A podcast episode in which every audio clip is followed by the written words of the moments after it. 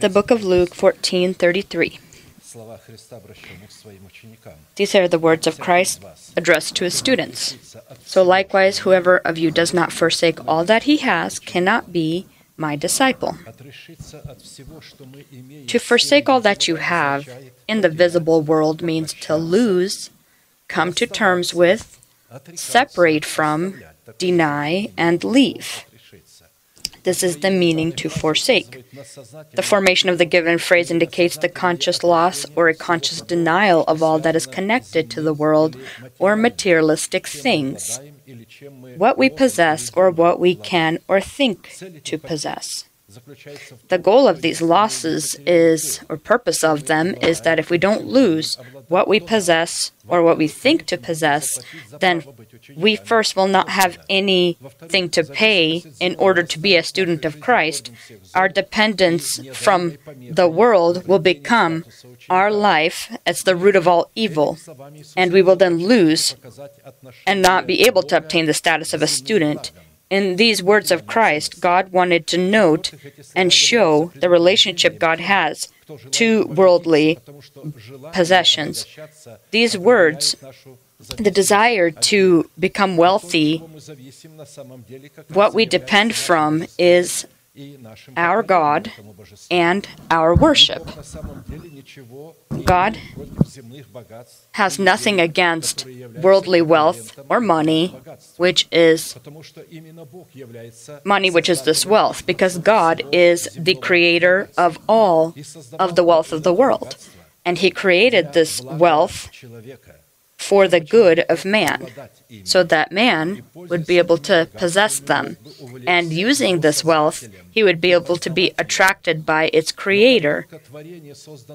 But as soon as the creation that is made by God, in order to serve man, takes control of man.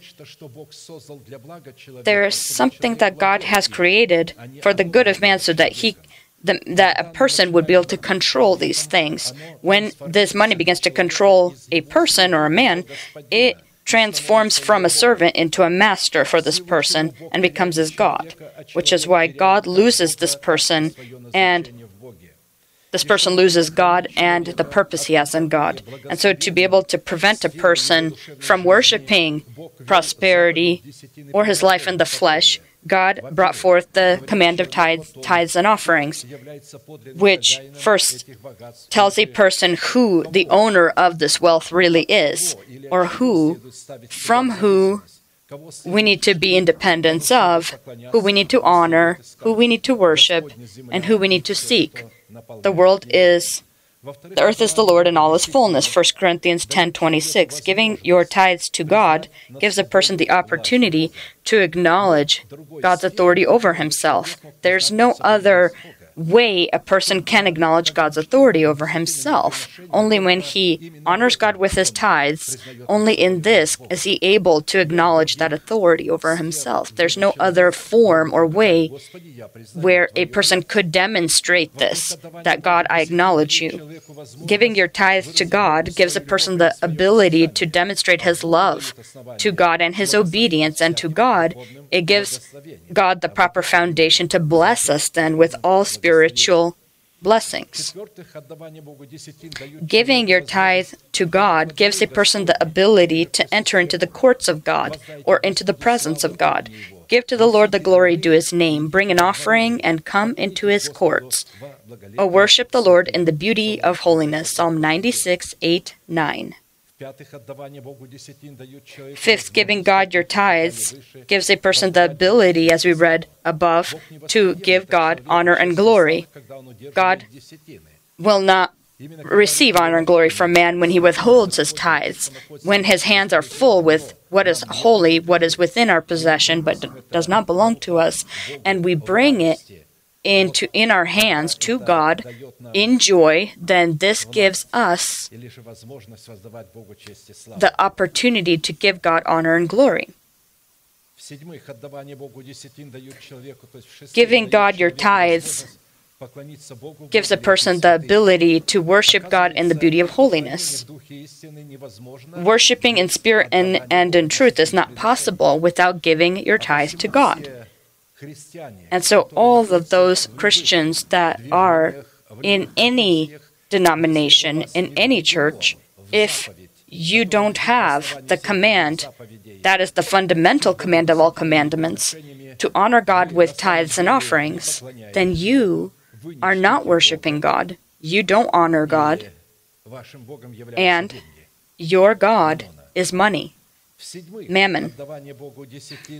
Giving God your tithes gives God the opportunity to protect and heal a person from the curse of poverty and give a person power over money. Specifically, giving your tithe, God gives you the ability to gain control over your money so that mammon not be our God. And if the power of money over man is, according to Scripture, the root of all evil, then according to this uh, fact, your power over money will be the root of all good. Because the love for the love of money is the root of all kinds of evil, for which some have strayed from the faith in their greediness and pierced themselves through with many sorrows. 1 Timothy 6:10. And so right now we will honor God with our tithes and our offerings. And we will sing in our hearts to the Lord. I know the church that is living. If the church does not honor God with tithes and offerings, it's difficult to call her living and it's difficult to call her a church because a church is called, God calls a church a church, the chosen by God remnant that honors Him within His church. I will ask everyone to stand and we will sing this song and in the song, honor, honoring God with our tithes and offerings and joy, in gladness, we will acknowledge His authority over ourselves and demonstrate our love before Him.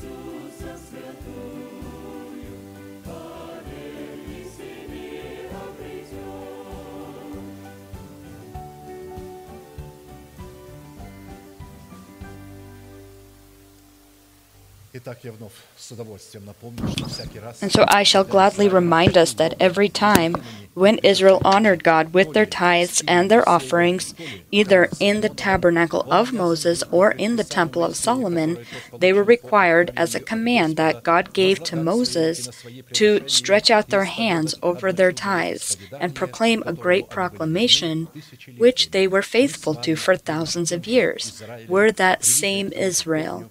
We are connected to the same roots. We're nourished by the same tree. We will do the same thing. Please stretch out your hand over your tithes and pray together with me. Heavenly Father, in the name of Jesus Christ, I have separated my tithe from my house and have brought it into your temple so that you may have food in your house. I do not give in impurity. I do not give in sorrow. And I do not give for the dead. I rejoice that I have the privilege to demonstrate my love and to acknowledge your authority. And now, in accordance to your words, I pray.